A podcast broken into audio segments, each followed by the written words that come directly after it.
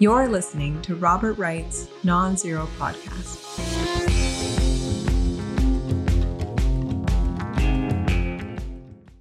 Hi, Arno. Hi, Bob. How are you doing? Good, good. Sort of slightly nervous about this, but also you're nervous about this. You're nervous about this? A little bit. Well, I hope you don't get any serious publicity. That would be traumatizing. Well, The Moral Animal was one of my favorite books growing up. So. Oh well, that you're too kind. You've ensured yourself favorable treatment for the rest of this conversation. That was very clever. Well, I had to learn a bit about game theory myself. Yeah, well, you're just the kind of thing a clever game theorist would do. We'll get to that because, let me introduce both of us. I'm Robert Wright. This is a Non-Zero podcast. I publish a Non-Zero newsletter. You are Anno Bhattacharya, science writer, and we're going to talk about your book on John von Neumann, who invented game theory, among other things, who was arguably the most important thinker of the 20th century, arguably the smartest person of the 20th century. Now, Time magazine selected Albert Einstein as person of the century. I'm guessing that if you had been editor of Time magazine 23 years ago, we might have seen a different person on the cover. Is that true? Have you ever thought about that? Well, if I had known then what I know now, then yes, but probably at the time, not. I think somebody else actually did choose. I think the Financial Times did choose von Neumann as person of the century, if I remember correctly. Some newspaper did, yeah. So another sign of superior British taste, I guess you would say.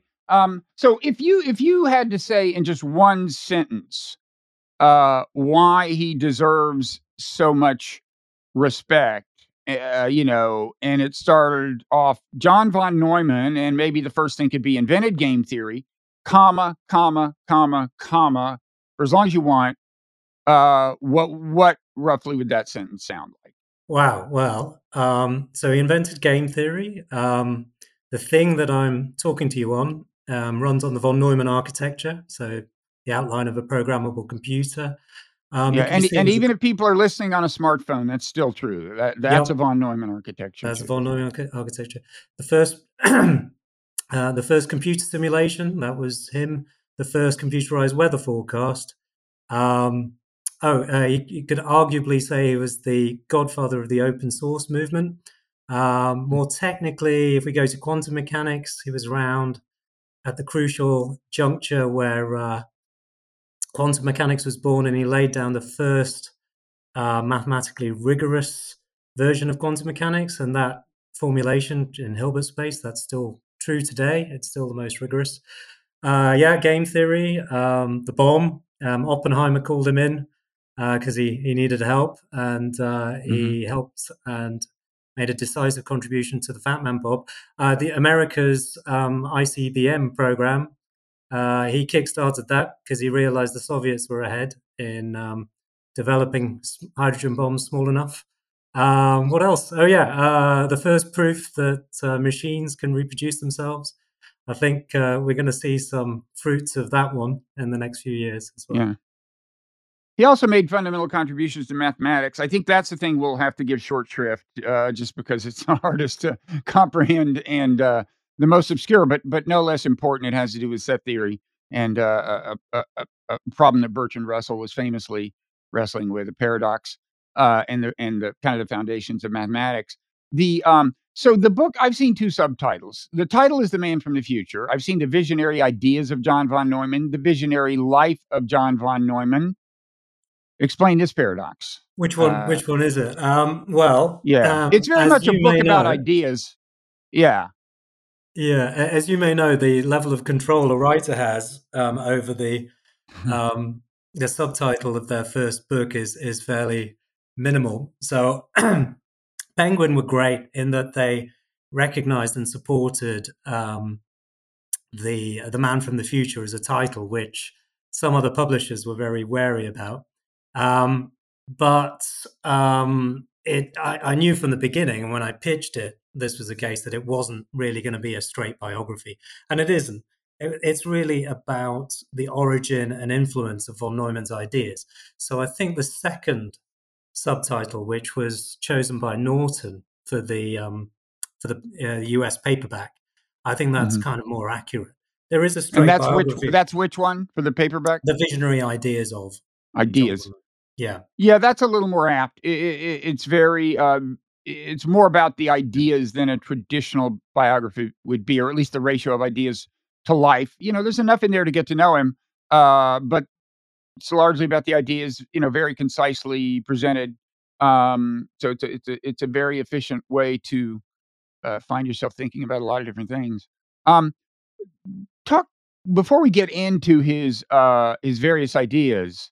And I mean, it is amazing. For example, you didn't even mention the cellular automaton. He co-invented that. That's this.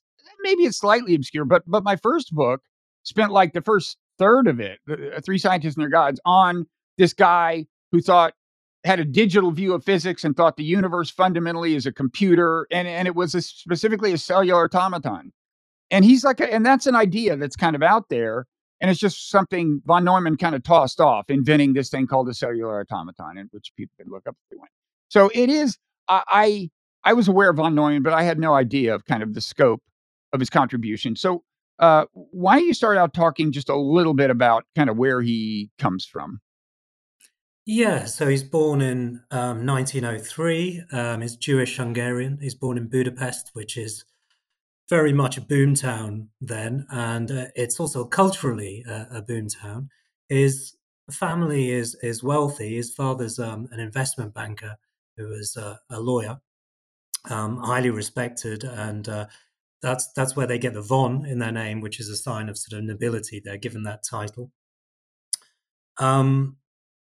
So he's born into this kind of gilded, really, surroundings, but even so, pretty early on, from about the age of 4 or 5, it's very obvious to everybody that he's a genius. He's a child prodigy of the highest possible caliber. I mean, he can do all sorts of mental gymnastics, mental mathematics with large numbers, and it becomes quite clear that his main strength is mathematics. Although he has a photographic memory.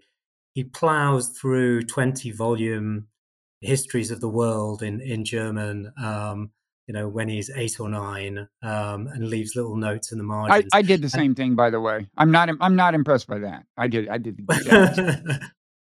Well, yeah, on his deathbed, he was still able to recite pages and pages of those books. And Tale of Two Cities was another favorite of his, and he can recite much of that. Yeah. Yeah. Just later on. And so his father's sort of investing in all these companies, and he's one of 3 brothers, and he's the eldest, and he brings these sorts of he brings his work home with him essentially. His business partners will rock up, and he'll invite his sons to lunch. He treats them very, very much like sort of mini adults, and involves them in his various business decisions.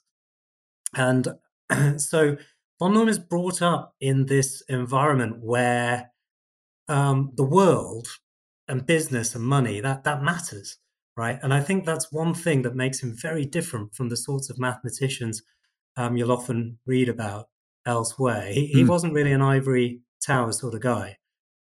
He really liked to engage with the world. And that's why, although his pure maths was important, it was incredibly important, I think his contributions where his math sort of made an impact on the world is what I chose to focus on. Mm-hmm. Okay. Let's, and as you say, he was very much engaged in the world. You mentioned the Manhattan Project.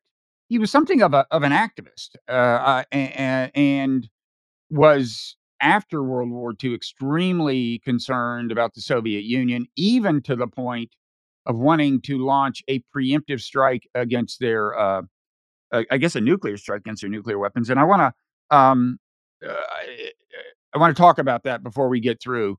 But let's start at the kind of more scientific and less kind of technological and applied end of it.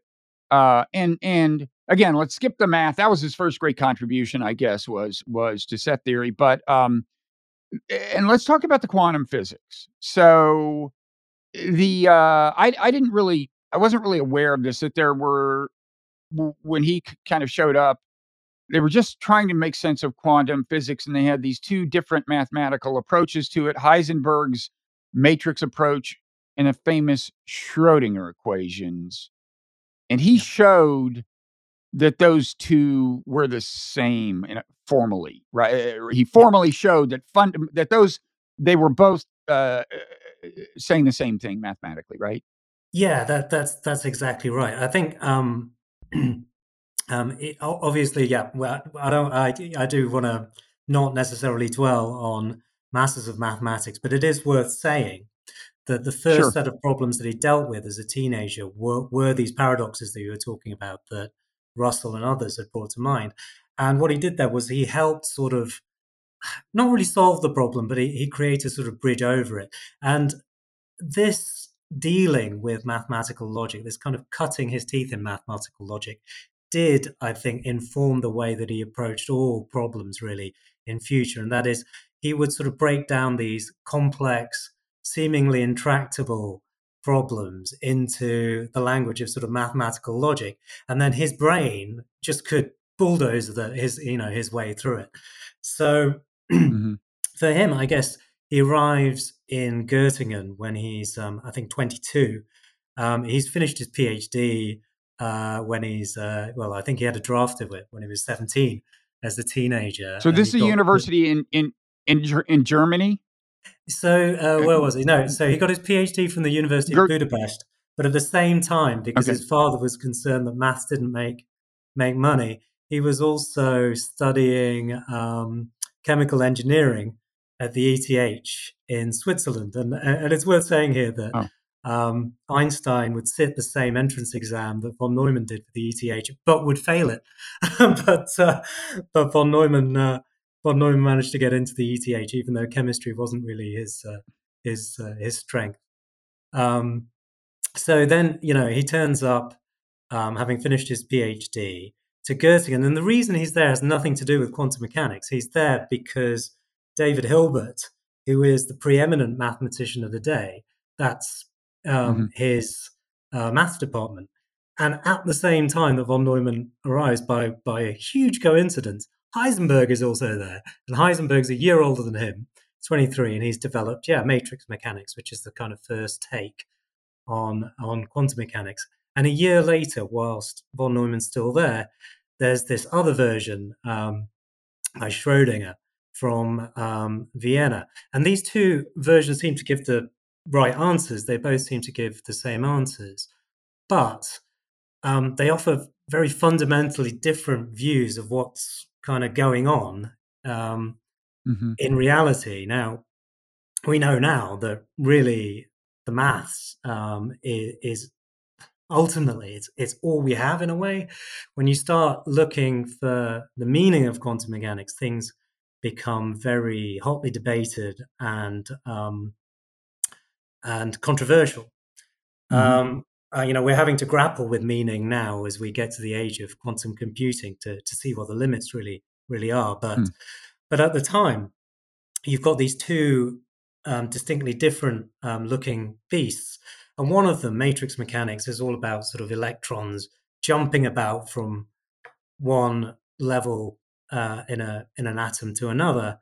And it's all sort of discontinuous. And then you have Schrödinger's version, where you've got sort of smoothly varying waves. Now, what were these waves describing? Well, they turn out to be sort of probability waves that describe the probability of an electron being somewhere in space. But, people didn't know that at the time and didn't really know what to make of these things. And so when von Neumann turns up, what he does is he takes a close look at the maths of all of this, and he sort of proves using... what's called the Hilbert space formulation, although really von Neumann even though his mentor Hilbert had first sort of invented the space, von Neumann becomes the world's leading expert, and he formulates quantum mechanics in Hilbert space. And that Hilbert space formulation of quantum mechanics is still considered the most rigorous version of quantum mechanics that you can get. Mm-hmm. So, I mean, first of all, one interesting question that kind of came up in my mind reading the book is the role of contingency in kind of history and intellectual history. I mean, obviously, he was a genius. He's on his own level. But had he not encountered Hilbert, you kind of wonder, like, what would his range of contributions been? Because Hilbert's ideas played a role more than once in his kind of seeing things clearly. And Hilbert, by the way, if there was anyone who had a shot at relativity other than Einstein, who was closing in on it other than Einstein, you would say it was probably Hilbert. So he's like this, a nice guy to encounter if you're some genius looking for inspiration and very wise counsel. So let me ask you a question about this, the quantum thing. So Schrödinger has this kind of wave depiction of what's going on, but this was, now I gather that later we came to think, I mean, this was before the famous two slits experiment, right? Where you shoot electrons through these two slits and you see, if you look at the way at the interference pattern, it looks like there's really a physical, you could describe them as like physical waves, right? I mean, that's my understanding. But at this point, they didn't even have that degree of empirical reason to think that maybe in some sense what we've been calling is a particle is a wave. Does that make sense to you? Yeah, I think, yeah, I mean, wave-particle duality, gosh, I think they did have, you know, indications of that they could be, you know, physically both could be true. You know, particles could be waves and they could be particles. But yeah, I think that's fair. It wasn't, you know, well understood at the time, and this was definitely the time that it was all being. Okay. In any event, that's one of the fundamental paradoxes at the heart of quantum physics. There were these two things that were both doing a good job of predicting what would happen in physical systems at the quantum level. And von Neumann showed formally they were the same. They were the same thing. So he created kind of a meta foundation of these two foundational things. Yeah, and then he goes on a few years later to write his big book, Mathematical Foundations of Quantum Mechanics. And there he sort of unpacks mathematically, again, for the first time, this idea of wave function collapse, you know. So what happens when you make an observation? What does it mean, really, to make an observation on a quantum mechanical system? Mm-hmm. I mean, is it, when you say you look at something under a microscope, is that, you know, is the microscope making the observation, and, you know, or is it, you know, the human eye, or is it somewhere in you know, the human consciousness? Mm-hmm. And what he shows mathematically, at least, is that you can make what he called the cut at any point along this sort of linear sort of chain of events, and the mathematics works out, right? And but it, by doing that, he sort of broaches this question of, you know, he really clarifies this question of, you know, what is going on? What do we think is really going on here? And what does it mean to make an observation? And there are modern answers to that question, which I don't think we have time to discuss, which I no,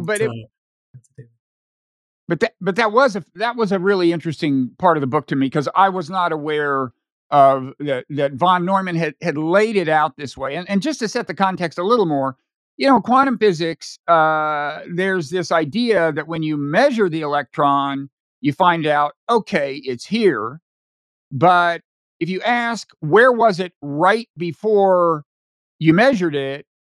It's not clear that there's even in principle an answer to that.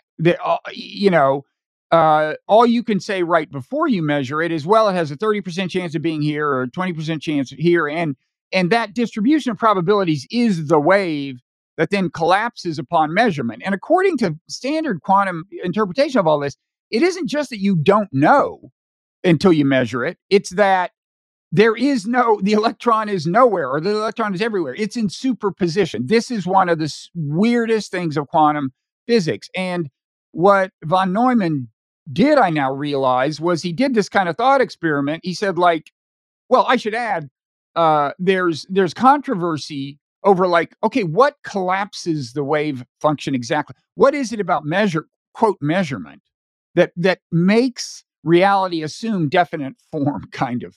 And the answers range from, well, it has to hit a measuring device, to it just has to hit anything macroscopic, or something even less refined than a measuring device, to, at the other end, it's human consciousness. And at that point, you get into this weird philosophical stuff with kind of an Eastern flavor, a kind of, you know, there's the longstanding idea in Indian philosophy that the mind brings the physical world into existence and so on. And in fact, one of von Neumann's friends and contemporaries, Eugene Wigner, I think, messed around with that, took that very seriously. But what I want to say is just that I had never before, I didn't know that von Neumann laid the problem out. Like he said, imagine you're here, there's a thermometer in some boiling water or something there. There's something being measured. Where is the collapse happening? And he gives these various possibilities. He says, well, it could be like at the retina, at the this, at the that. And one of the things he says is, at the extreme end of the options he offers, is the cutoff point could be at the level of the, quote, abstract ego. And I wondered, like, does he mean consciousness by that? Is he flirting with this super weird idea with that? Or, I mean, I guess he doesn't say, right? He just uses the phrase abstract ego. Exactly. But that is what he means by that. I mean, it's von Neumann talk for sort of consciousness.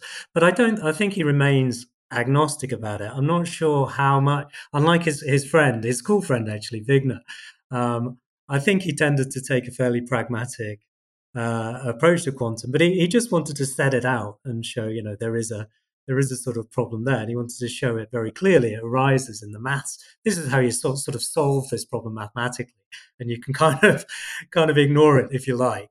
I mean, it still works, but there is still, you know, a problem there.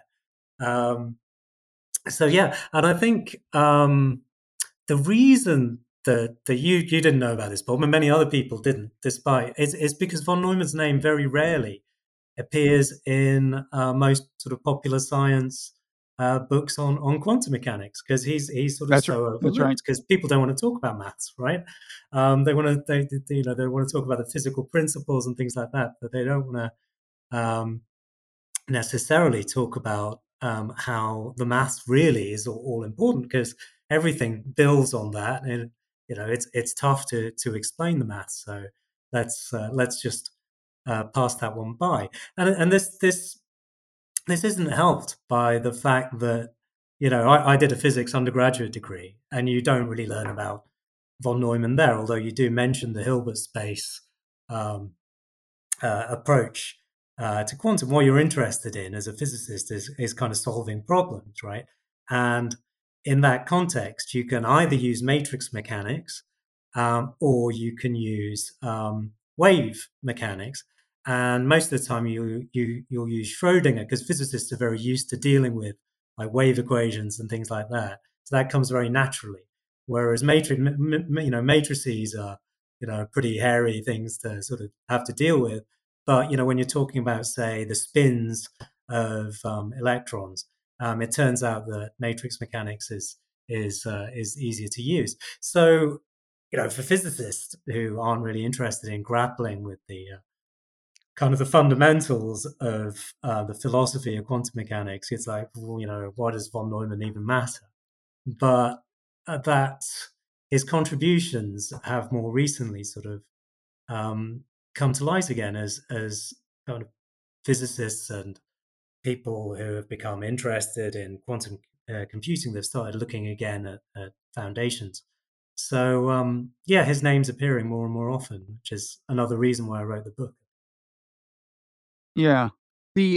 Another thing in the quantum realm I wasn't aware of was that he, in some ways, was, well, either the first or one of the first people, tell me if I've got this wrong, but one of the first people to point to the, even if implicitly, the phenomenon of entanglement, by which we mean, I mean, the you know, the way some people would put it is that by measuring something, a particle here, you can, in some sense, influence the state of a particle, you know, far, far away, instantaneously. Einstein called this spooky action at a distance.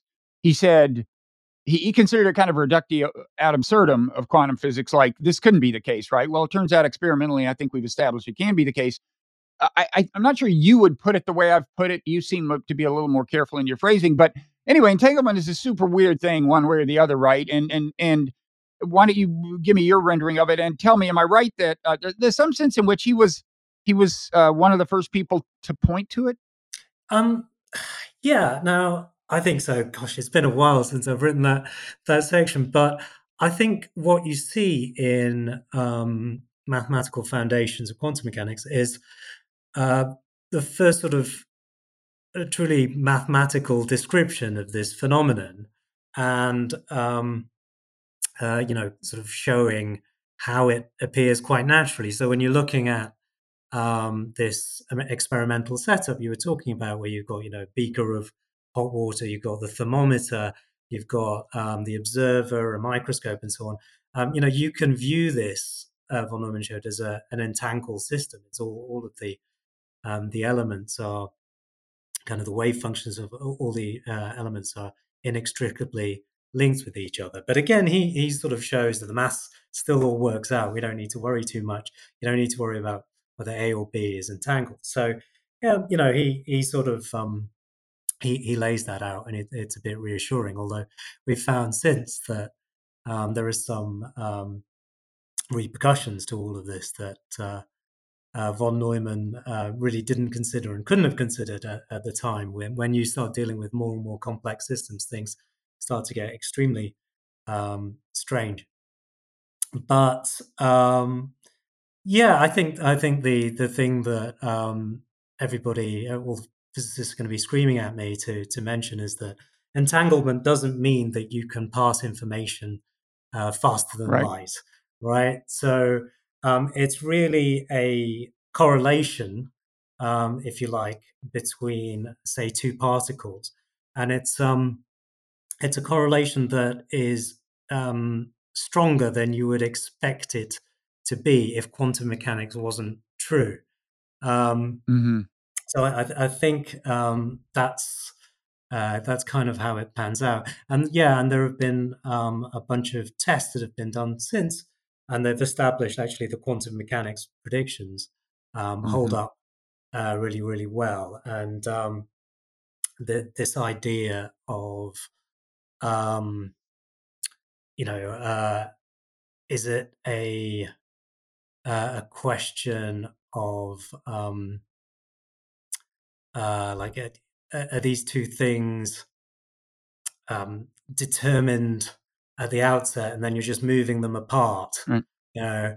And you know, of course, if you, it's like sort of Bertelmann's socks is a famous example. So if you know that a guy always comes to work wearing, you know, a blue sock and a red sock, and then you know that he's wearing a blue sock on the left foot, then you automatically know he's going to be wearing a red sock on the right. And initially, there was, you know, people like Einstein were saying, "Well, you know, this is clearly this is what's going on, right? It must be." But no, it turns out it's far more strange than that. You know, this the state of the two particles are not determined, and there is it's a strong correlation between them. It's a subtle thing. The idea is your decision to measure this particle here, like right now, forces it into a definite state, and the laws of physics say that its definite state has to be correlated with a definite state of a particle far, far away. Now, the reason you can't use this to send information is because, as we said, you don't know what state it's going to be. You can't choose what state it's going to be fixed in. Like, you can't say, well, we'll tell the people over there that if it shows up tails as opposed to heads, it means this and blah, blah, blah. Because you can't determine that. And as we said earlier, according to the standard interpretation, there's no way even in principle of knowing. you know, before a measurement, what the answer is going to be. Even the universe doesn't know, so to speak. And so you can't send information. And yet, look, Einstein was a pretty smart guy. I think even you would admit, even though you wouldn't give him the trophy for the 20th century. And even he felt that this was weird enough that, you know, it was meaningful enough to say that influence was moving instantaneously, so that he thought this would violate his law that nothing can move faster than the speed of light, right?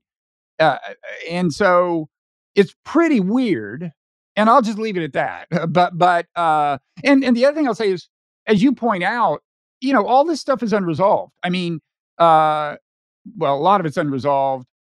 The possibility of the so-called hidden variable, which Einstein championed, he said, look, it's not that there is no answer. It's just that we don't know the answer. The answer is somewhere in the universe, right? There's a variable we're not aware of that would allow us to predict these states in principle. There's a version of that, I gather, that's still alive, and yet the David Bohm thing, and yet permits spooky action at a distance, non-locality, right? Yeah, and Einstein didn't like Bohmian mechanics at all, so he wasn't really satisfied by that. Even so, yeah, I think, you know, Einstein was rightly bothered by, you know, this realism and causality, and, you know, what you would expect a physical theory, and most of them had on you know, up until that point, to be telling you something about the nature of the world, right? Whereas others, you know, the shut up and calculate crowd, as they're often called, you know, that you could argue that actually what we have is a really, really good mathematical description of what's going on. Now, who cares what it's actually telling us about, you know, are they electrons leaping about, or, you know, are they waves, or whatever, you know, who cares? It looks like they're both. Let's move on, because we have a really, you know, well-functioning theory. And you know, the loss of sort of causality, you know, is their wave function pops, and, you know, we can't go back once we've made that measurement. You know, if we have the results of that measurement, we can't kind of go back and, you know, rebuild that chain of causality. And von Neumann expressly stated that, you know, as far as he could see, you were sort of losing this traditional view of causality. But he didn't see that as any reason to abandon quantum mechanics when it was such a brilliantly descriptive theory. So, you know, whilst Einstein was troubled by it, I think von Neumann was less so. And you know, in a way, you know, we still don't really know, and yet quantum mechanics, you know, all these many years later, 100 years later, it's still doing just fine. You know what I mean? Right. So, oh yeah, I mean, they're making computers based on its principles, as you said. Yeah, and those I gather. Well, I could go on all day about this stuff, but you're right, it works. And there is the shut up and calculate school of Copenhagen saying quit worrying about what it means. But so anyway, von Neumann, it's pretty clear. I hope we've established that he understood physics well enough that it's not surprising that he was recruited to work on the Manhattan Project by Robert Oppenheimer, who was running the Los Alamos lab. Specifically, they were having trouble. There are these two bomb designs, and is it Fat Boy or Fat Man bomb, the one that where I guess it uses plutonium, and they kind of compress it or something until it blows up. He came in and kind of almost saved that. They were having fundamental problems with that, and he kind of saved the day or something. Yeah, so I'll fill in a little bit more of what's been happening before he arrives at the Manhattan Project. So he does this work in Göttingen and moves on, and he's looking for a job. And the German universities are very happy to give him a professorship. He ends up becoming one of the youngest, I think, young professors at at the University of Berlin, and I think he's at Heidelberg, if I remember rightly. And he gets poached. And he gets poached by Princeton. And then there's this great new institute that's being set up with cash from a philanthropic donor, again, some Jewish Americans who have sold up what became, if I remember, it was Bamberger's department store. Yeah, that's right. They sold it to, you know, I'm local. I know these things. I've been there. I've been in a Bamberger's anyway. They sold it to Macy's. It was the Bamberger's, and but the name remained on the stores. And the Bamberger's gave the money to start the Institute for Advanced Study, which is right next to Princeton University, although not technically affiliated. Yeah, that's right. I mean, it's a bit confusing because during the first year when the buildings weren't complete, the new staff were in fact housed at Princeton, which is where some of the confusion arises. And so von Neumann's recruited to that, and they have massive salaries, and he's one of the first five. So there's Einstein, I think, there's von Neumann, and I'm trying to remember whether Gödel was among some of the first staff as well. Now, von Neumann, I don't think Gödel came along later, because von Neumann was instrumental in getting Gödel to America, so that must have been later.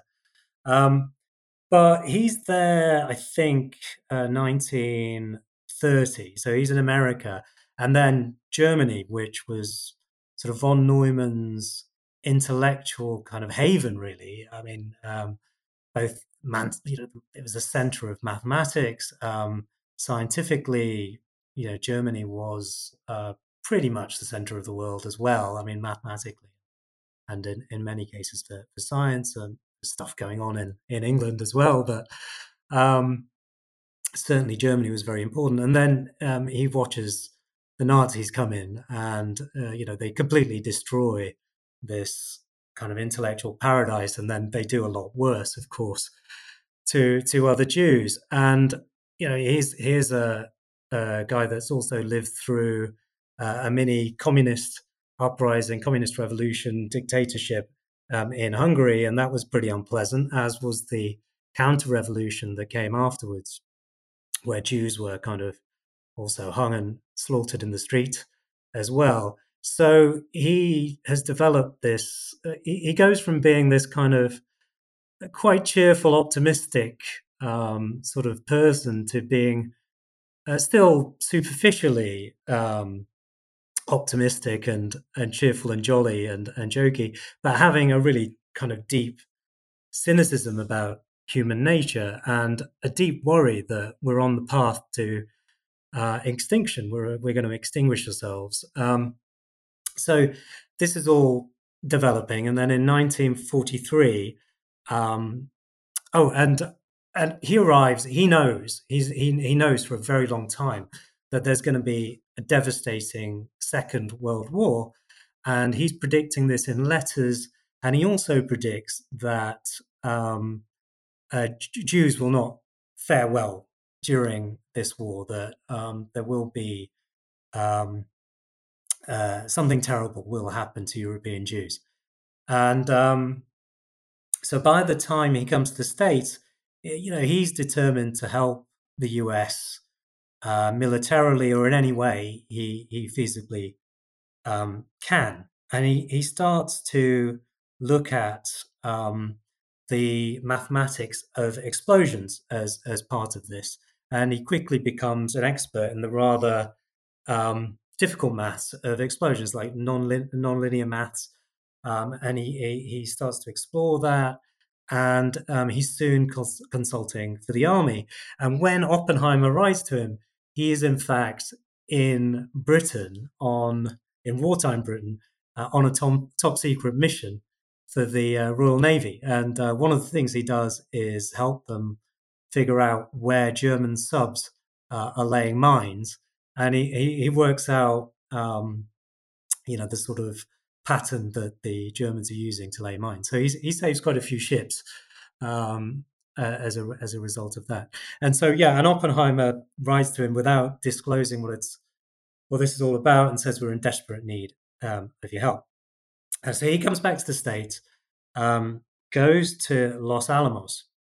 And the problem is, so you have, as you say, you've got two different approaches to making an explosion. And they're still, working on uranium to begin with. And the simple model is just you get two bits of uranium and you push them together really quickly. That's the gun type model. And that's well underway. But there was another idea. And that became the Nagasaki bomb? I think they used both. It was the first one. Yeah, they used both. Well, von Neumann's was the first. Was von Neumann's the first one? Hiroshima or no? I think Fat Man, it was Fat Man. So that was the second, I think. But von Neumann's was the, well. Anyway, people can look that up. But the more powerful bomb was the implosion bomb. So. But that's von Neumann's. Implosion. But it was sort of being developed when he turned up, but nobody really thought it would work apart from I think it was Seth Nademeyer who thought of this approach. But Nademeyer was approaching it all wrong. The experiments he was doing was wrapping sort of metal tubes with dynamite and then making them go bang to see whether they could sort of crush this tube evenly and so on. It was all a complete mess. And what von Neumann realized pretty quickly is that, because he was an expert on explosives, is what you needed to do is get a ball of your uranium and arrange shaped charges around it in a sort of sphere, like a modern soccer ball, so like a geodesic sort of dome, like a Buckminster Fullerene type thing with hexagons and pentagons and stuff. And he figured that out really quickly. And that what that does is, if you trigger all the explosives at the same time, you create this spherical wavefront that crushes the thing at the center evenly from all sides. And if you couldn't do that, then your explosion would fizzle. You wouldn't get an explosion. Now, this turned out to be really, really important because uranium was in short supply, but plutonium, which they were in the midst of refining, was more reactive, and it wouldn't work. A plutonium bomb that used the gun-type model just wouldn't work because the plutonium would just sort of melt before it collided together. You'd never get the critical mass you needed, and so they needed an implosion bomb if they were going to make it work. And as we know, both the U.S. military and the government were never going to be content with having spent that much money on the bomb project and just come away with one bomb. What they wanted is an assembly line of powerful bombs, and the implosion bomb was kind of the key to that. So he makes this decisive contribution and once again sort of proves his worth to the American government doing it. And, at that point, he moves on to his work with computers. And yeah, bombs and computers all come together. Can I stop you there? Now, Oppenheimer is said to have had waves of remorse after the bombs were actually used. I mean, for one thing, a lot of the people working on the bomb were surprised. I mean, they went into the project thinking Germany would be the target. And Germany, for a lot of these people, was, enemy number one. And then it turned out they were used on the bombs were used on Japan. For whatever reason, Oppenheimer, I think he reportedly went into President Truman and said, "I have blood on my hands." And also reportedly Truman, after he left, said, "Get that crybaby out of there." So I guess Truman wasn't filled with remorse. But did von Neumann, so far as you're aware, ever seem to have trouble wrestling with the moral implications of that? Yeah, I think that clash between Truman and Oppenheimer is so interesting. And I've read the Oppenheimer biography as well. That's I'm looking forward to the film, but I think Truman was kind of really angry with Oppenheimer because, like, if anybody's got blood on our hands, it's me, right? Yeah, let's not bring that subject up. Basically, is Truman's position. Yeah, it's like Truman's telling Oppenheimer, "You're full of it. You're basically a functionary now. Get out of my sight." Yeah, and von Neumann's approach was that he'd come to a democracy, the foremost democracy in the world, and he was going to put himself at the service of that democracy. And he saw what was going on in the Soviet Union. He saw what was going on in Nazi Germany. In a way, he thought the best that he could do was allow politicians to make those sorts of decisions and put his brain really in their hands. So I think that was partly his approach to it. Now, in terms of remorse, I don't think he ever expressed kind of remorse to his daughter. But we know that he had these troubled dreams, that he woke up one night and he felt he was, he said, "We're creating a monster and it will make scientists, the most feared, but the most kind of desired people on the planet." So I think, deep down, he was very much aware of what was happening. But he felt also that you couldn't stop technological progress, that once the genie was out the bottle, either the Americans would have it or the Soviet Union would have it, or, who knows? Heisenberg turned out not to be so great at making bombs, but, or the Nazis would have it. And he wanted to make sure that, the US as a kind of liberal democracy had access to these weapons. And so I think that really shaped his viewpoint. He was terrified of the Soviet Union. As soon as the Soviets had the bomb, there would be, and if they got ahead, they would have a strong temptation to use it on the US. Yeah. And in fact, well, go ahead.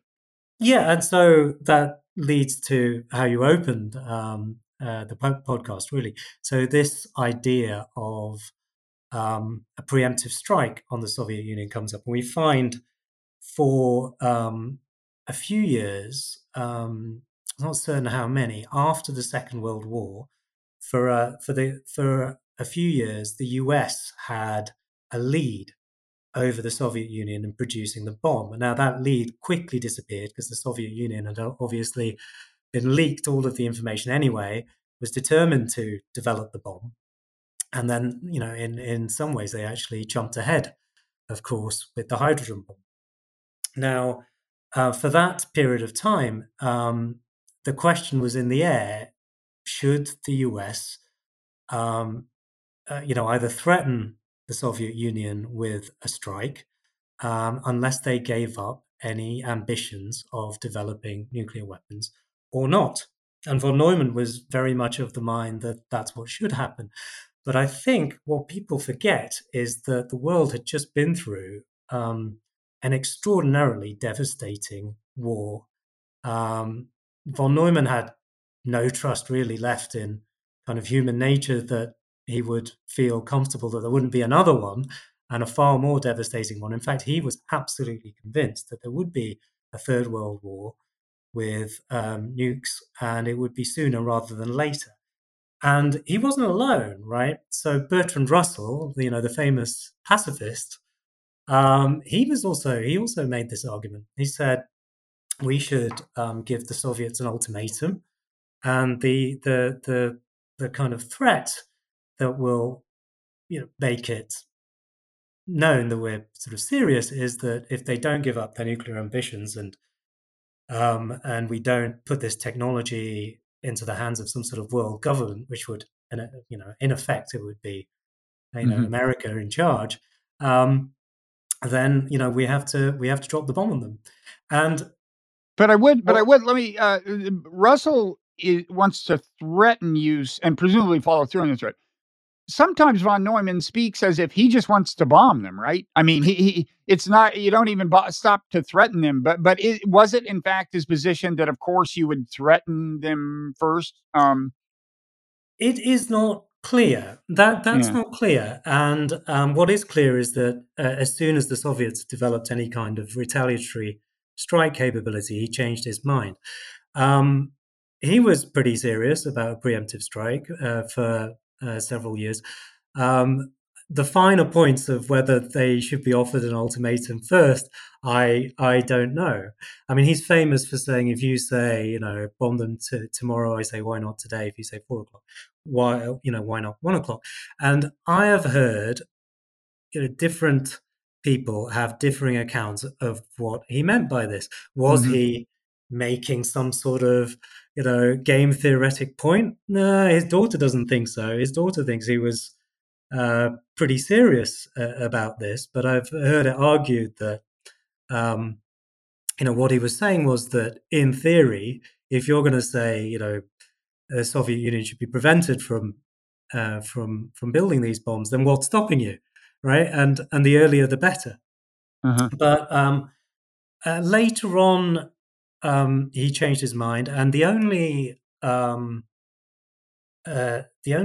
actual documents and his serious vision of nuclear strategy that we know of, or at least that I know of, that was out there, he makes a different case, which is holding kind of nuclear weapons in reserve. Sort of, should nuclear weapons come to be used, they should be used in a sort of tit-for-tat way. And later on, we see that strategy being developed at RAND, and RAND was hugely influenced by von Neumann's game theory, and von Neumann was a consultant there.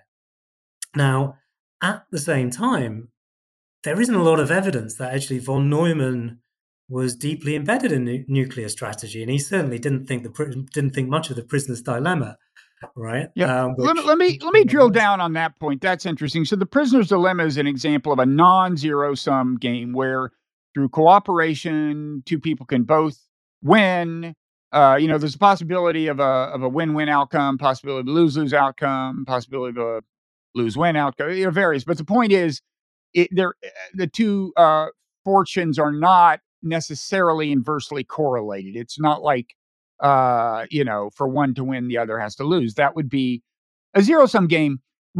So von Neumann starts game theory and writes in collaboration with Oscar Morgenstern the first fundamental text, Theory of Games and Economic Behavior, in 1944, a big book, which I certainly haven't read, but I've looked through it. And I remember when I looked through it, I was surprised that there's almost nothing about non-zero-sum games. I mean, they coined the term, but the book is almost entirely about zero-sum games.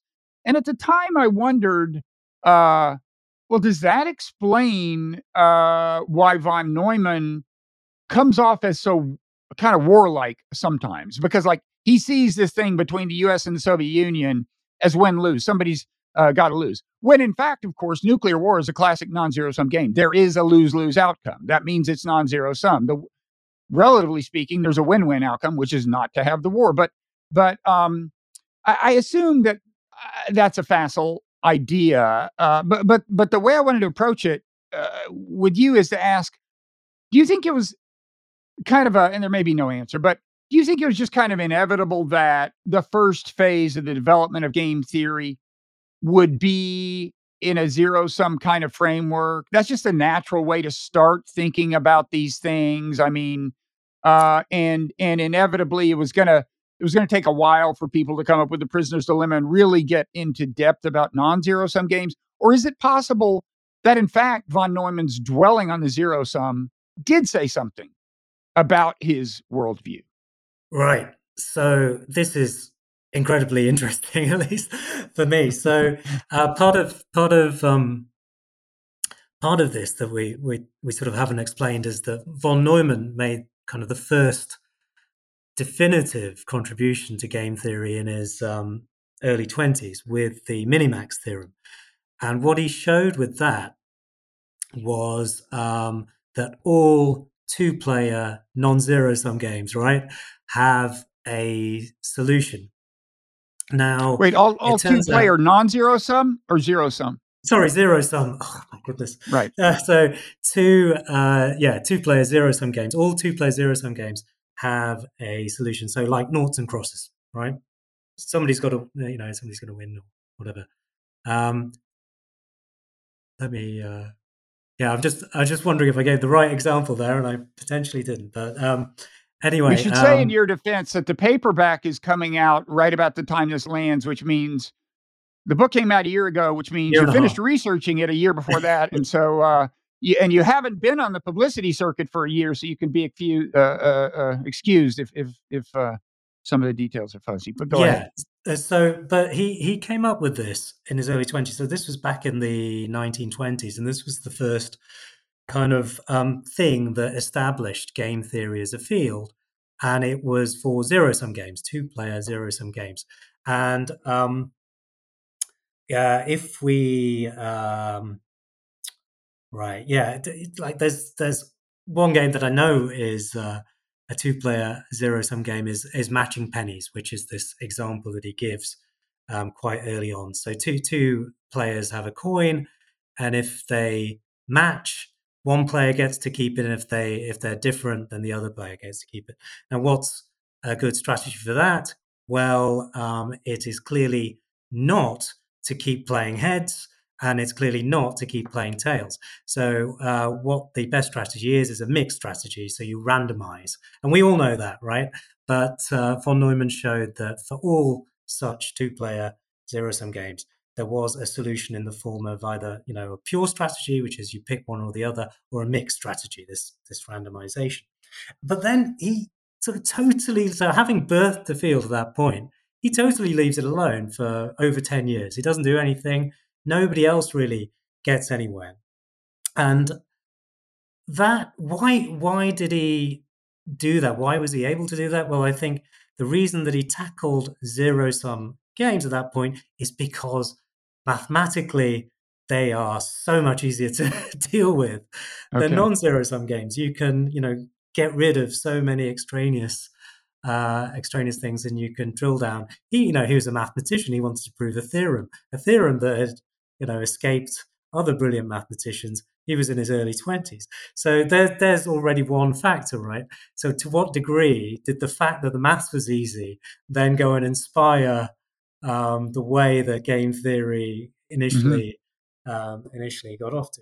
So the second factor here is that game theory, mathematicians were thinking about games and strategy from about the turn of the 20th. From around the turn of the 20th century, in the mid 1800s to late 1800s, and at the time, maths was kind of producing brilliant results. There was a lot of optimism in the air, so you had mathematicians and thinking, well, why don't we apply maths to warfare, to diplomacy, to all of these fields, and maybe we can help forge world peace.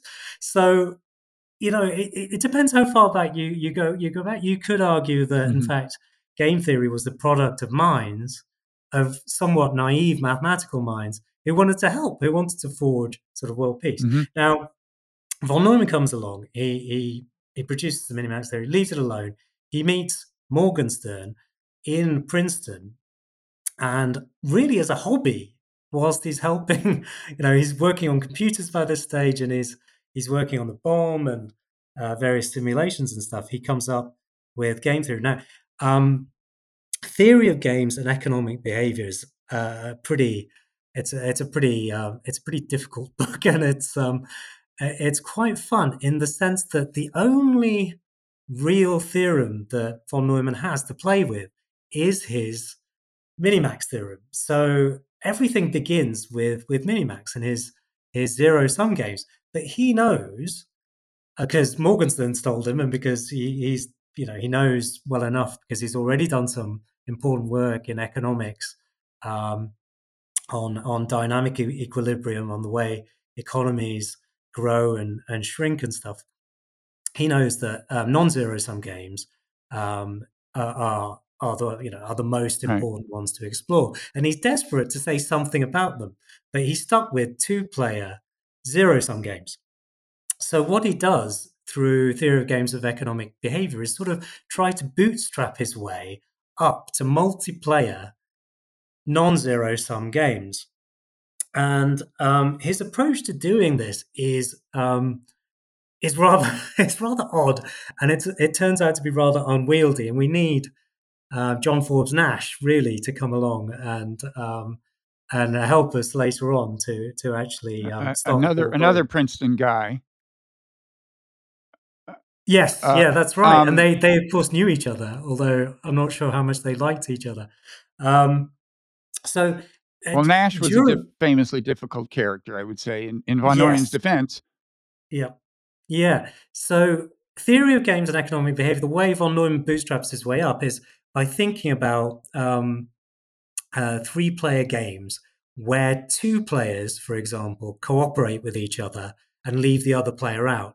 So then you can model that as a two-player zero-sum game, and you can do that with, say, a five-player game. A two-player non-zero-sum game. So initially, you can model that as a two-player zero-sum game. You have, say, one coalition of three, another coalition of two, and they're playing this zero-sum game. Now, so that is how he deals with multiplayer games. But then to bootstrap his way up to non-zero-sum games, he basically creates this sort of banker who looks after the kind of utility. So he creates this kind of dummy player, which allows him to kind of then treat these non-zero-sum games as zero-sum games. So this sort of banker type invention holds on to the extra utility. And this is like a really unwieldy way of looking at it.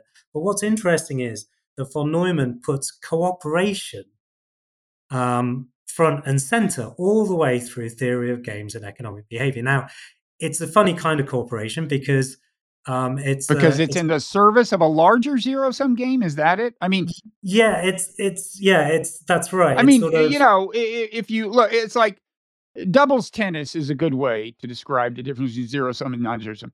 The two teams of two are playing a zero-sum game.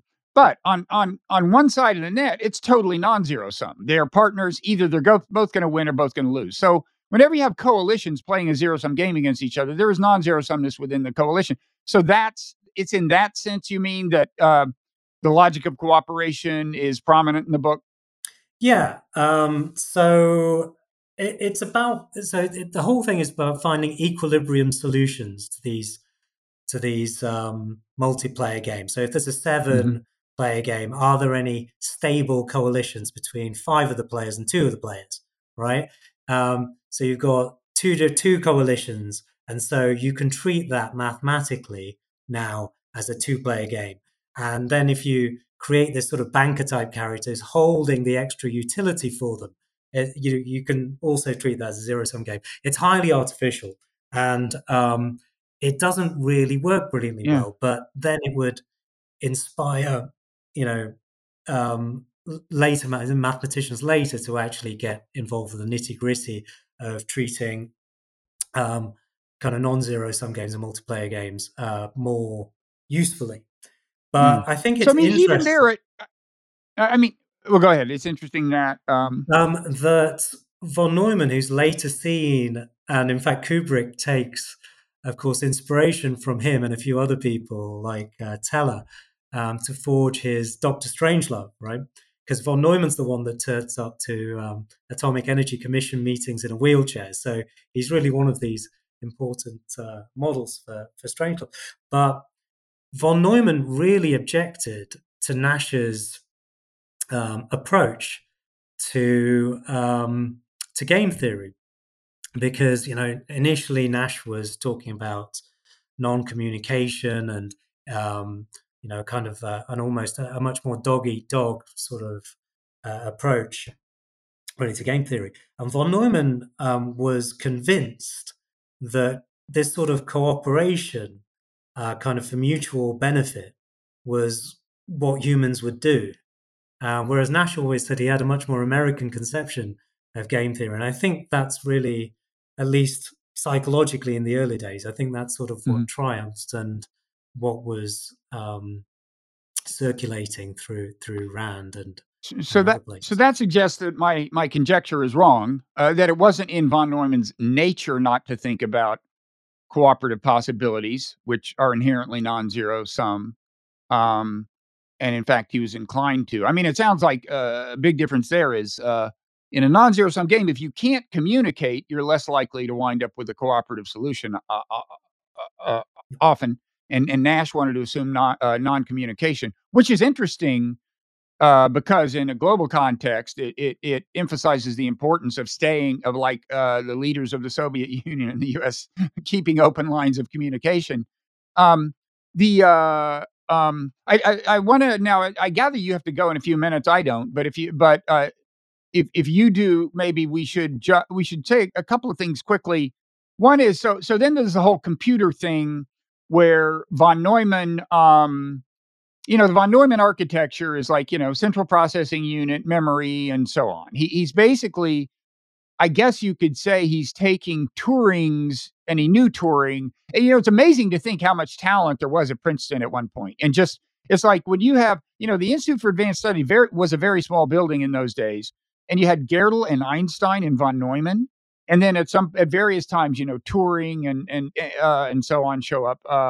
But anyway, I just wanted to say, he works out some of his kind of mastery of ideas related to computer by working on the ENIAC computer that is at Penn at that point. And a big part of his motivation, it sounds like, because he wants the U.S. to get the hydrogen bomb, and you need this machine to do the calculations, right? Is that fair? Yeah, that's right. I mean, it's by no means his only, or in fact later, or even at the beginning, his main motivation. I mean, he's telling people different things, right? We see that very clearly. So in his dealings with the military, when he goes on to develop his own computer at the IAS, he's telling the military, there's going to be masses of military applications to this.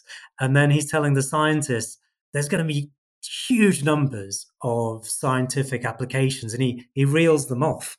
And he gets the military to fund, I think, more than 50% of the IAS computer, but he also gets them to agree to put the whole thing in the public domain, right? He says, I firmly believe that this is in the best interests of America. And that's why I said earlier, I see him as a sort of godfather of the open source movement. And the progress reports that he put out with Goldstein, who was... it's really the guy that introduced him to the whole ENIAC project, quite by accident on a railway platform. They co-author these reports and send them out into the world, and they essentially birth the first generation of programmable computers. And the von Neumann architecture is the blueprint for all of those computers and computers today. And just going back. Turing, von Neumann wrote Turing a reference. Turing wrote to von Neumann saying, I'm a big fan of your work. And Turing had, as a book prize from a maths competition when he was at school, Turing had asked for a copy of von Neumann's Mathematical Foundations of Quantum Mechanics for some light reading, for the 16-year-old or however old he was then. And of course, Turing could read German, and Foundations was only published in German for about, I think, a decade before it was translated into English. It's not that surprising because many scientists, whether they're American or English, could read German at the time. They had to because, a lot of the major papers of quantum mechanics, a lot of major maths papers, they were all in German. So it's not that surprising, but Turing, Turing's first paper was actually developing certain mathematical themes in, I think, von Neumann's 53rd or 57th paper. So, Turing was a massive admirer. And as a result of this letter of reference, Turing came over to Princeton to do his PhD, not with von Neumann, but it was there that he gets his proofs for his uncomputable numbers, which is where he developed this idea of the universal Turing machine, which is now seen many, many years later as a sort of theoretical prototype of a programmable computer, although that is not really how Turing conceived it.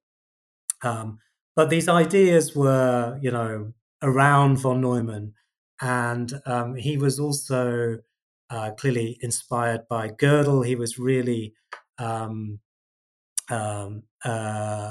close to actually getting the Gödel's incompleteness theorems himself, and he admired Gödel greatly.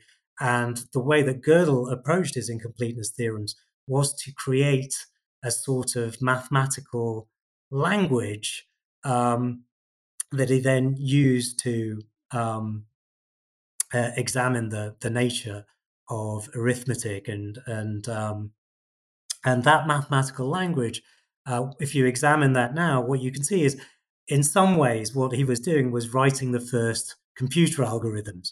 Now, it takes, a great, probably, many benefits of hindsight, but there were certain ways of thinking. There were loops, which are used in computer programming, that Gödel kind of used there. The entire language is all written in numbers, but it can reproduce all of kind of first order logic. And von Neumann was completely up to date, and he appreciated the importance of all of this work in a way that probably no other mathematician, other than, say, Turing or Gödel, really did. And so he arrives on the scene at the ENIAC, and he uses this this sort of awareness of mathematical logic to really distill out, in logical terms, what do we mean by a programmable computer? And you've got the CPU, the memory unit, you've got stuff shuttling back and forth between them, and you've got the addition unit to add those binary letters. And he just sets it out in such a convincing and pure way that it becomes this blueprint for all time. So that's sort of how it comes together. I'm actually not in a rush to leave, so good. I can stay for longer than you probably want me. So. Well, good, because I want to say, first of all, I was surprised to find out in your book that Turing, I mean, on the one hand, he certainly understood the importance of computers and what was to come. He, of course, came up with the Turing test, more or less, as a way of thinking about what it would mean to have true artificial intelligence. On the other hand, when he invented the so-called Turing machine, I had not realized it was really in the service of just thinking about a fundamental question at the foundations of mathematics. So he said, well, let's do a thought experiment. Suppose you had this thing that could read a tape, and it could, and it could put symbols on it and erase it, and it could do these various other things. And then he establishes that, well, this thing could really calculate a lot of stuff. This is, and that, could solve a lot of kinds of problems. And that became the so-called universal machine. But the instantiation he described with this tape thing is not the way it was really realized. And von Neumann played a big role. And I don't want to ENIAC was not the only computer project going on. And so I don't we don't want to overstate von Neumann's role. But as you say, he was the first to kind of say, like, look, generically, if you want to, when we turn this into a real practical thing, look, it's not going to have this tape that Turing's talking about. I mean, the practical way, the essential ingredients you're going to need are memory, CPU, several other things, input, output, and a fifth thing. And I guess sketching it out that way was very clarifying for people. Is that the idea? I mean, was this implicit in the computer projects that were going on? But no one had bothered to say, here are the fundamental ingredients in what we're doing, or what? No. And in fact, I mean, the ideas were floating around in some form, but there weren't in the early stages of his involvement, as far as von Neumann knew, there were no programmable computers, digital programmable computers anyway around, and there's nothing that you could feed with a program and it would do anything. And you had to sort of, it was like a sort of telephone switchboard. You would have to kind of move cables around and stuff. And in fact, there was a huge dispute about this between the makers of the ENIAC and later on and von Neumann and other people about whether he'd actually come up with these ideas himself or whether he just tapped into kind of these ideas that were in the air. But what is true, and there's a great book called The ENIAC in Action, which really lays out von Neumann's contribution and shows how he distilled these ideas into kind of the modern kind of form, that this was kind of a vital contribution. And then later on, what he did was, his own computer, he realized, was not going to be ready for years. The computer project at the IAS was going quite slowly. The Institute for Advanced Study. Yeah, the Institute for Advanced Study, which he secured all this funding for, but that would only come online, I think, online in about 1953. But the military and Los Alamos was putting pressure on, they had huge pressure for computing power. They needed computing power. They needed to do these hydrogen bomb simulations, and there was all sorts of other number crunching that they needed to do. So what von Neumann did was he came back with people from Los Alamos and the team at the ENIAC, and he and his wife, Klára Dán, helped to rewire the ENIAC into what is essentially the first programmable digital computer. Okay. Right? And again, people are going to argue with me about this, and all I'm going to say is read the ENIAC in Action, take it up with the author, the historians who put that together. But I found their case pretty compelling. Mm-hmm. So that's one aspect of his importance for computing. But really, I think his more, if anything, important role is the fact that when he built his own computer, which was behind schedule, he published everything. So from circuit diagrams to how do you build this adder to how do you do this to how do you do that. And he just put it out there. And the first computers were essentially a copy of his, and they beat him to it. And then IBM's first commercial digital electronic computer, you have to put all these caveats in, and I sometimes, because I'm not a computer scientist, or a computer historian, I'll overlook one caveat or another and land myself in trouble. But electronic, programmable, digital, etc., computer, the kind that we have today, IBM's first commercial effort is apparently a carbon copy of the IAS, the Institute for Advanced Study machine that von Neumann has built. And that's physically in Princeton? That machine was physically in Princeton? Yes, it was. Well, it wasn't in, it was at the, yes, that's right. It was at the IAS, yes, which is in Princeton. Yeah. So, so that's interesting that, so there's a kind of this, you might call it a priority dispute, but these guys who'd been working on ENIAC, when von Neumann came out and described the basic architecture, they said, wait a second, to some extent, you're drawing on ideas that we had something to do with.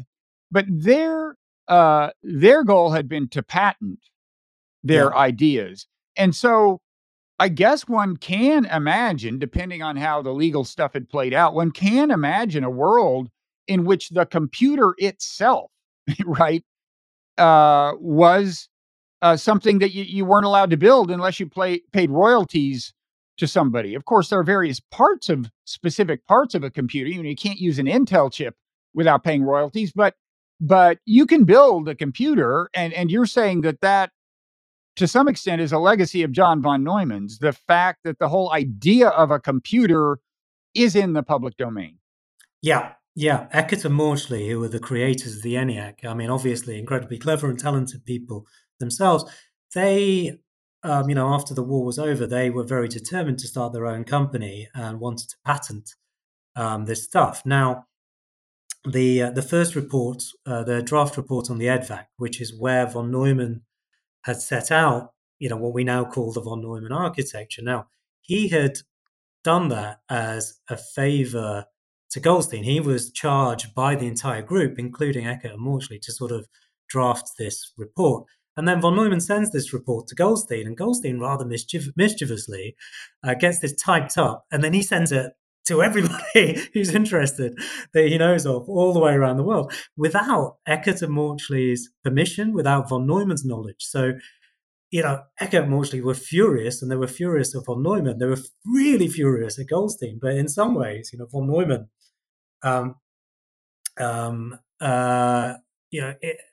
he hadn't, deliberately set out to do this, but it is very clear that he is not comfortable with Eckert and Morgenstern's attempts to patent the project. Mm-hmm. And there's a letter to his lawyer where he says, if I'd have known that, I was working at a university in Philadelphia, if I'd have known that this was actually a commercial project, I never would have agreed to participate. Mm-hmm. So when he heard that they were patenting it, and he then started sending his lawyer details of, how he actually has an intellectual claim to this stuff and they can't patent it. But by the time these legal disputes were resolved, he was long dead. He had no chips left in the game. And what the court would rule after all this time was that the very fact that the EDVAC report had been published, that negated, that put stuff in the public domain, and therefore Eckert and Morgenstern couldn't patent the computer, and the computer was out there. It became kind of knowledge for everybody. He certainly played an extremely important role, and we know how he really felt, because when it came to his computer project, he those patents were made over to the university, and they were, all the project was put in the public domain, much to the chagrin, it must be added, to some of the engineers who were not entirely happy that kind of their intellectual contributions were being given away for free. Is this kind of related to his attitude toward the Soviet Union? And what I mean by that is, as we've established, he didn't have warm feelings toward the Soviet regime. He wanted to launch a preemptive nuclear strike.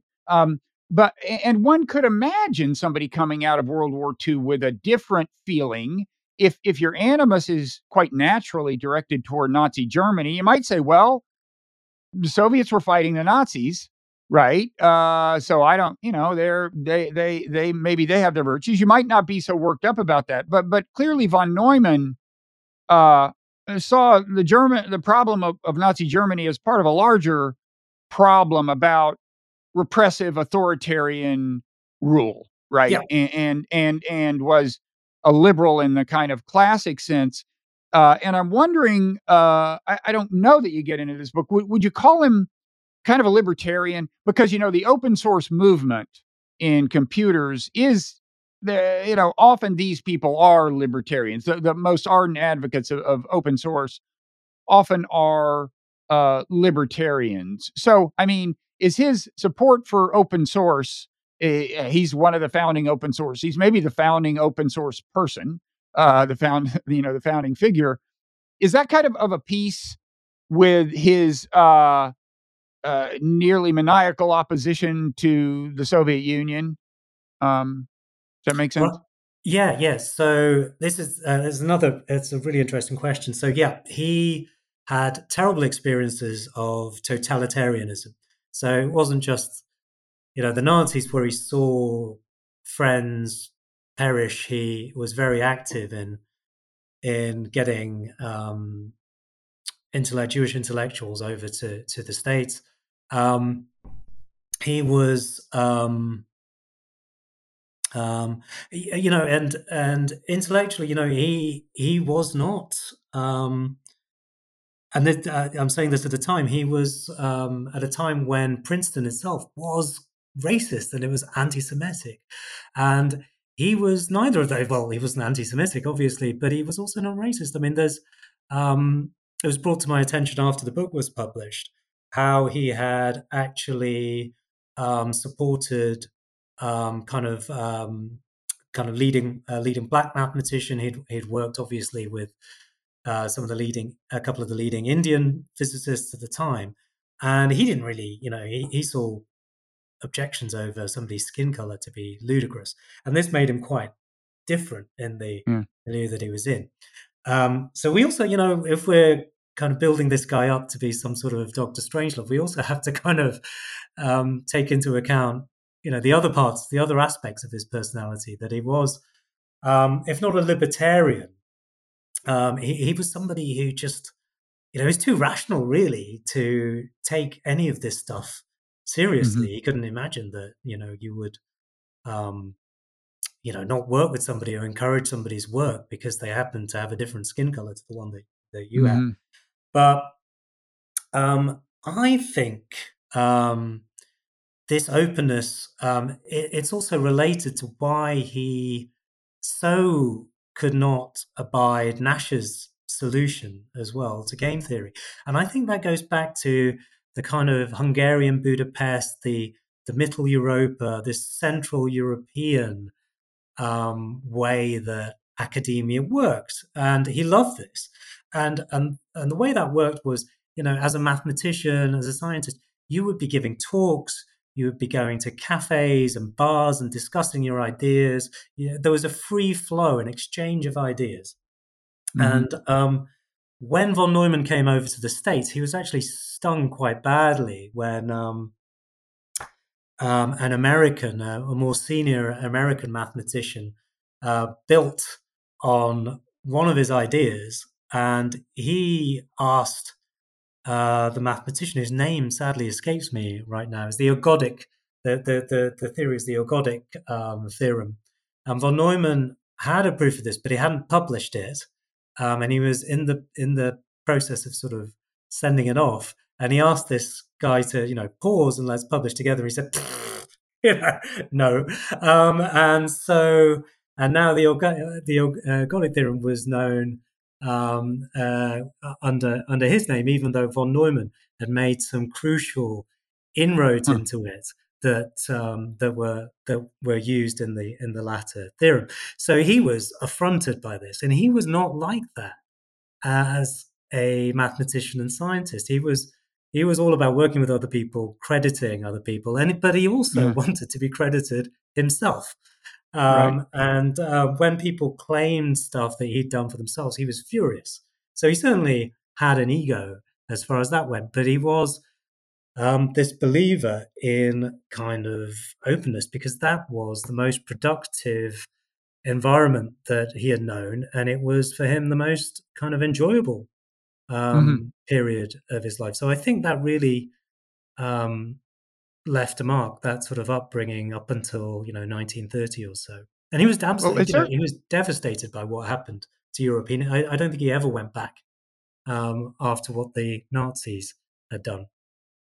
Yeah, the this kind of ethos of openness and collaboration was pretty pervasive in early computer culture, I would say, in Silicon Valley. I mean, Silicon Valley's gotten more mercenary, maybe, but the hacker ethos. Whether by coincidence or for whatever explanation, I think kind of reflects von Neumann's worldview. We should mention that his wife was one of the first computer programmers, and I think the first person ever to write a subroutine, possibly, right? The subroutine is a fundamental part of computer programming, but she worked on the coding in the ENIAC phase, I guess, right? Yeah. I mean, so von Neumann, Goldstein, they were busily developing, you know, all of the staples really of modern programming at this time, right? The flowchart and all of this. They were producing this stuff and putting it out there. And Klára Dán, who was von Neumann's second wife, also a Hungarian, also from a wealthy family, also Jewish. His first wife was similar, and she left him because she felt neglected, because he was so busy thinking and writing mathematical papers, and then in between they would have these grand parties where he would get merrily drunk and then disappear off to write some theorem or something else. And she felt sort of neglected, and she ended up leaving him for a much younger, I think, scientist who was not as busy consulting for the Navy, the army, and so on. So Klára Dán was his second wife, and they have these incredible love letters that they sent to each other for a while, which is exposes another not well-known aspect of von Neumann's personality. Now, she, I think, had no schooling beyond kind of 18. She didn't go to university, and she considered herself a mathematical kind of dunce, and she called herself so. Now, she's clearly being modest. She was extremely intelligent, and we know that she is responsible for what is now regarded as the first modern computer program ever to run on a computer. And and in that we see a particular kind of loop that other computer scientists are credited with inventing several years later, but it's all there in Klára von Neumann's hand. And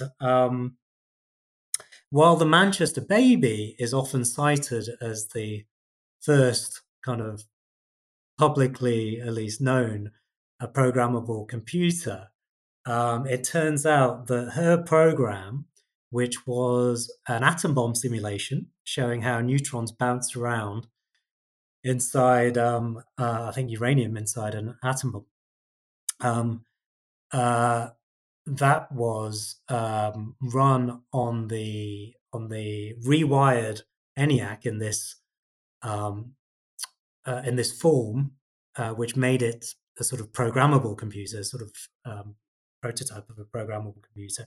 That ran, I think, a couple of months earlier or several weeks earlier than the famous program on the Manchester baby. Now, if you compare them, all the Manchester baby did was, it was a few lines of code that that calculated the factor of a very large number. And Klára Dán's program, it was actually a working simulation of a atom bomb, of a nuclear weapon. Those are quite different things, and quite different levels of complexity. And moreover, whether or not Klára Dán's program ran a few weeks earlier or later, I mean, it's a whole different level of achievement. And really, it's Dán's program that you can see as the kind of the first proper modern computer program. It's got everything you would expect a modern computer program to have, right there. And I think she wrote it in machine code as well. So. And so, on this issue of his parties, he was an interesting guy. I mean, on the one hand, he seems to have had some of the things we kind of stereotypically associate with this kind of genius, which is that maybe in some respects he didn't understand other people so well or interact with them in normal ways. I mean, his daughter, who later became the first female member of the President's Council of Economic Advisors in the United States, an economist, said that he had this weird arrangement. She was a daughter of his first marriage, where where his wife would get custody for the first 12 years or something, and then once she reached the age of reason, he wanted custody so that he could then turn her into a genius. And I guess somebody did pretty well with her upbringing. But she said he didn't understand, like, once you're an adolescent, when age 13 is like, you're not really interested in becoming a genius. You're interested in a lot of other things. Maybe that's not that representative. But in any event, he he had this side that was the wild partying side. He liked to drive fast cars. He got in car crashes. He had these parties. Very sociable, gregarious guy in a way that some geniuses aren't, right? I mean, did he also have the side that his daughter suggests of kind of not reading the room or what? How would you characterize him? I mean, she was never really sure which which was the true von Neumann, if you like. Was it this quite cynical, somewhat detached figure, or was it this gregarious one? She thought kind of both were true aspects of his personality, and I think that's the conclusion that I would reach. There was, he memorized rude limericks. I mean, in some way, you could imagine these to be kind of coping mechanisms, right, as well. I mean, you've got this person who's unimaginably smart, certainly the smartest, if we define smart as just sheer brain processing power. That's probably the smartest person that we know of in the 20th century. And yet he is able to write these quite passionate love letters. He has two pretty normal relationships as far as you can make out. His daughter loved him to the end. He was not estranged from his daughter.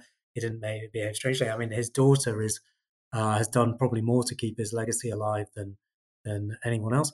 So in many ways, he's a very human figure, and you don't see that in quite a few mathematicians of his stature, right? And I think that goes back again partly to his upbringing, where he had this very social upbringing, where being in the world was important. But did he truly understand people? I read that he found it difficult to connect with women, right? I mean, his best friend Stan Ulam said that. But then I found that really difficult to square with the accounts written by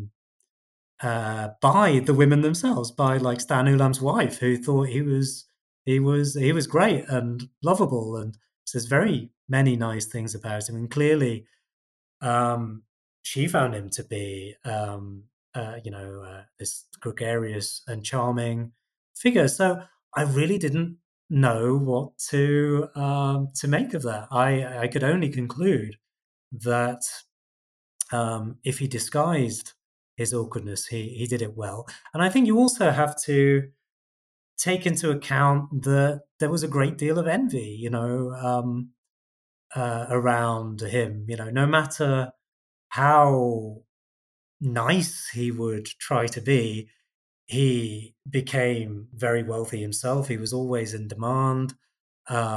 He could almost effortlessly churn out theorems. I mean, that's gonna, people want to be able to say something negative about him to make themselves feel better. And I've even perhaps his best friend. And I'm sure, he could be awkward and all of those things. And I think there were telltale signs when I read some of what Klára Dán said about him. For example, he had to flip a switch a certain number of times before he's happy, or a drawer would have to be open and closed. So he had obsessive compulsive disorder. Yeah, I think he, I guess they didn't. So like a light switch, he would have to switch to turn on and off 7 times or something. Yeah, exactly. Yeah. So I mean, that speaks to me of obsessive compulsive disorder. Although I had not seen that mentioned in the kind of straight biography that was written of him 3 decades ago by Norman McRae, but mm-hmm. I noticed it in her writings that were published. So that would be the conclusion that I would reach. So certainly he had kind of these behaviors and this awkwardness, mm-hmm. but. At the same time, I was just bowled over that he was, socially functional highly, pretty socially functional in the way that he was at all, really. Yeah. Yeah. I kind of agree. I mean, he because we really, we've left some things out. I mean, in terms of if you want to list his array of accomplishments, I mean, he was, I had said that, Hilbert was maybe the only person other than Einstein who was closing in on relativity. Von Neumann wasn't that far.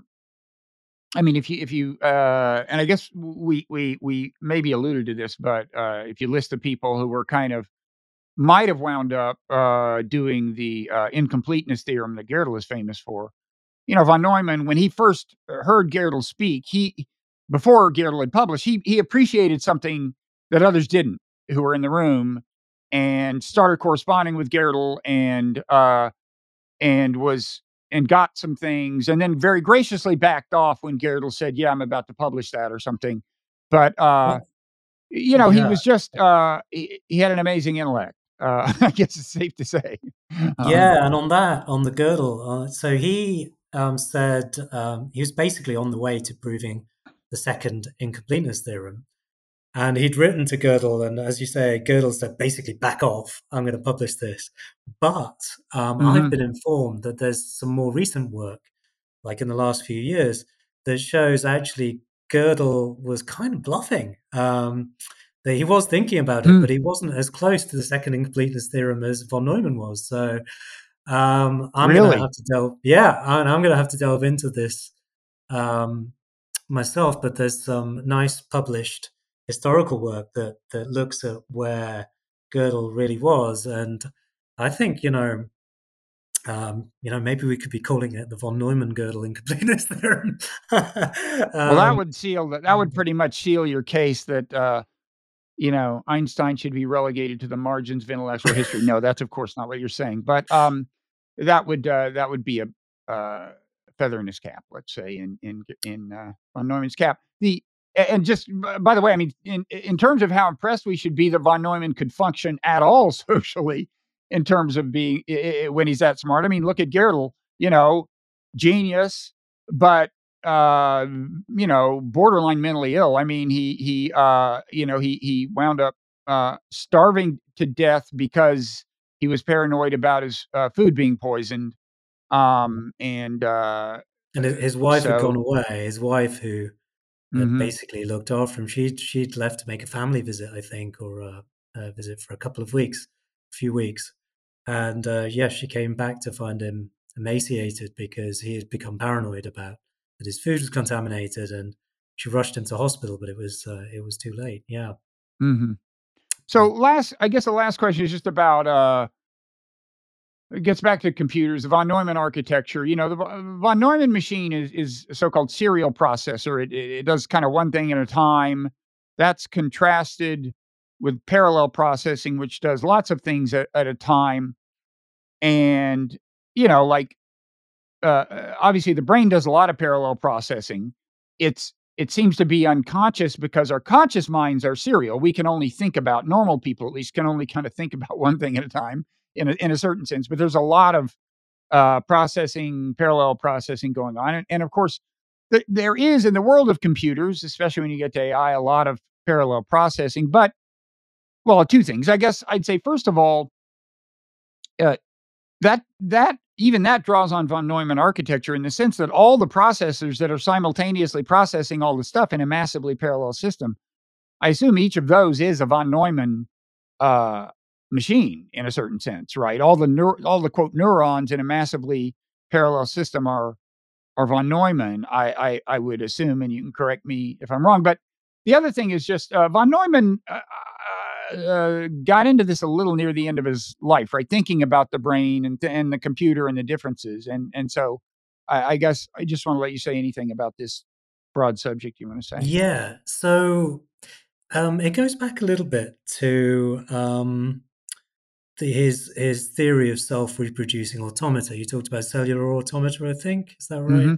Mm-hmm. And this came out of this theory of self-reproducing automata. And he shows essentially on this square grid, the grid has certain rules about what's happening in each of these squares. And he showed, you know, there's like 32 different states. And from these 32 different states, he sort of began this work, but never quite finished it, although, and it was finished by somebody else later after his death. But he was well on the way to showing that if you built up a massive configuration of these squares and left them alone, then just by the rules of this game, as it were, this grid, it would eventually sort of kind of snake out a little thread and deposit a new copy of itself on another square. So that was his proof that machines or, you know, algorithms or whatever could reproduce. So it's kind of the first computer virus and the first proof that machines could make more machines. Mm-hmm. And this would, his automaton would actually not be run on an actual computer until into the 90s. And even then it would take, I think, over a full year for it to complete one cycle. Although now you can run a simplified version in a matter of seconds or minutes and see it reproducing. Now, so he was thinking about this, and that led him to also consider kind of the human brain. And in a sense, you could regard kind of at least the brain as something of an automaton, because when it's developing, there is no grand blueprint of the brain, right? It starts off simple, and as it grows, it sends out new connections and stuff, and it's all being built to some sort of plan. But it's not a plan that is clear right from the beginning. Or rather, you know, the germ of it is there, but there is no grand plan that is embedded in the heart of the neuron. It just sort of ends up the way it is by executing certain instructions repeatedly, as it were. So that's sort of a cellular automaton, and that led him to ponder quite deeply about the brain and automata and the computers that he was helping to build. Now, unfortunately, he gets struck down by cancer, and as unexpectedly, and some have suggested that this is because of all the bomb tests that he witnessed. Some say it's because of his terrible diet. He loved to eat. He loved to eat sort of rich sauces, and he drank. Excuse me. Although, curiously, he never smoked, because he realized very early on that smoking was very bad for you, and he didn't trust cigarettes. But still, he got cancer, and he was in hospital for months before he died. And he had agreed to write these series of lectures about the computer and the brain. And so whilst he was on his deathbed, he's writing these incredible lectures.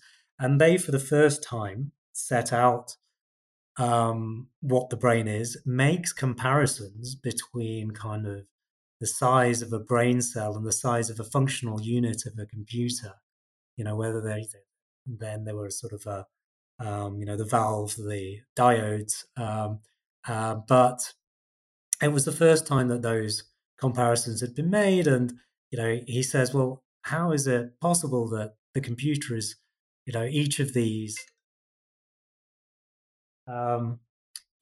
components is so much more reliable in a computer than it is in a brain. A neuron is not reliable. So how come the brain is just so much better than these computers?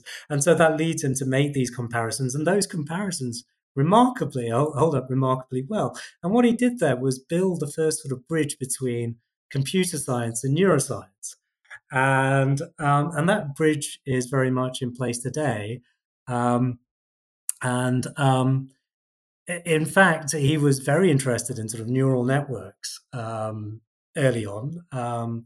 His prototype of the von Neumann architecture that was given in terms of these artificial mathematical constructs, kind of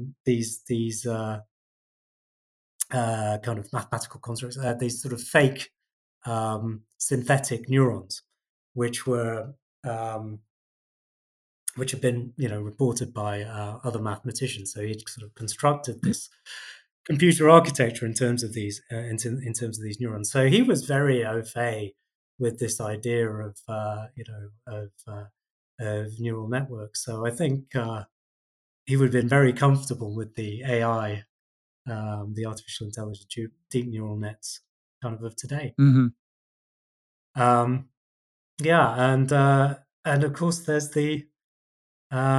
his demise, which is probably almost as famous as his attitude towards the Soviet Union and preemptive strike, which is that on his deathbed he has a not a conversion, but a reawakening to the Catholic faith, because in fact his family had all converted to Catholicism when they were younger, as a way of kind of hoping to avoid anti-Semitism. Many educated Jewish people in Hungary did the same, and elsewhere in Germany and so on.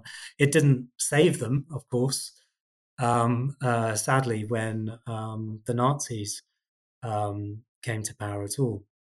But there is this incredible and very difficult to reconcile moment when on his deathbed he asked to speak to the Catholic priest at the hospital, and he has these deep conversations with him, and asked for a Catholic funeral. The last rites. Sorry? Yeah. I said the last rites or the... do you read that as just kind of Pascal's wager, like what's to lose if there, even if the chances of an afterlife are only 1%, I'd like to be there, or is there any basis for speculating? Yeah, I mean, that is what I believe his daughter thought. She couldn't buy it at all. She thought it was Pascal's wager, and she had claims that von Neumann told his wife, I think, that Catholicism was a very hard religion to live in, but it was the only one to die in. And so she believes that she believes that it was Pascal's wager. But many of his other close friends could never really reconcile themselves with that. And of course, Pascal's wager has various logical problems with it, which you would hope that such a incredibly rational being might have seen through, because of course, how do you know you got the right God, right? Because but still, it's non-zero probability, right? I mean, anything compared to zero. Yeah, I think what the episode shows is, of course, that he was a fallible human being. I mean, he love to think his brain was extraordinarily tragic. It was falling apart, and his daughter, his close friends, just almost could not stand to see him and talk to him, as towards the end he was asking his daughter to give him 3-digit numbers to add together, and he was struggling to do it. And this loss some of us would be struggling in any event, but go ahead. Yeah. I mean, Teller, who was his close friend, said he suffered from this loss more than he had seen anybody suffer from any loss, really, throughout his life. And so we have this incredibly intelligent person who's brain is falling apart on them, and they are, they do something very human in the end. They seek comfort in God, and I think that's the impression that I came away with. Yeah. An amazing person, and a great vehicle for a book, just because you can get at so many different ideas through him as you do.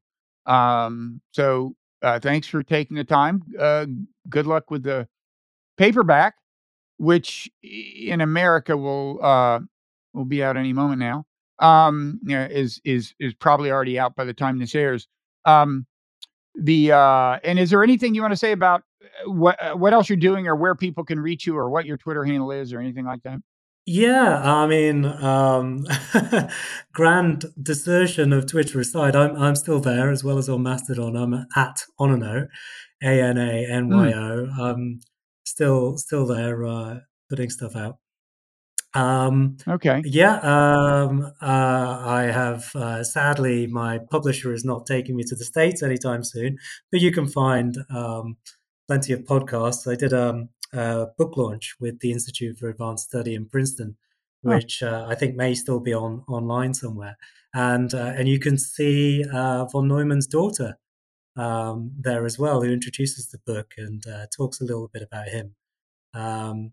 So there's that. Before the paperback comes out, because we're recording this a few weeks, I'll be in India, and then I am off to Hungary at some point in March to launch the Hungarian edition, which is going to be very exciting as well, because, of course, he's whilst he's not particularly well known outside of kind of certain cults and computer science and economics,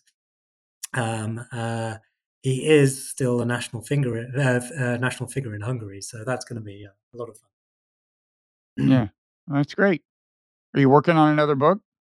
You know what? My brain was so frazzled after writing this one, and I hope after reading it, readers will know why. My degree was physics and not mathematics, and as soon as you start getting into maths, you realize actually, as a physicist, you only do a tiny, tiny fraction of what mathematicians call mathematics. You know, you're mostly doing calculus. You're tinkering at the fringes. You're using the maths that you need. Well, getting deep into that and trying to explain it fried my brain. So I've given myself some time to write a kids' science fiction novel. Although I think you will see. So readers of The Man from the Future will certainly see a few of von Neumann's ideas feature in that as well. I'm hoping to finish that off sometime in the next few months. And then, another sort of non-fiction book, probably history of physics or maths. I have a couple of ideas that I'm knocking around. So, we will see. Yeah. We will see how that goes. All right. Well, that sounds great. Well, thanks for taking the time, and we'll see you on Twitter and elsewhere. Cheers. Thank you.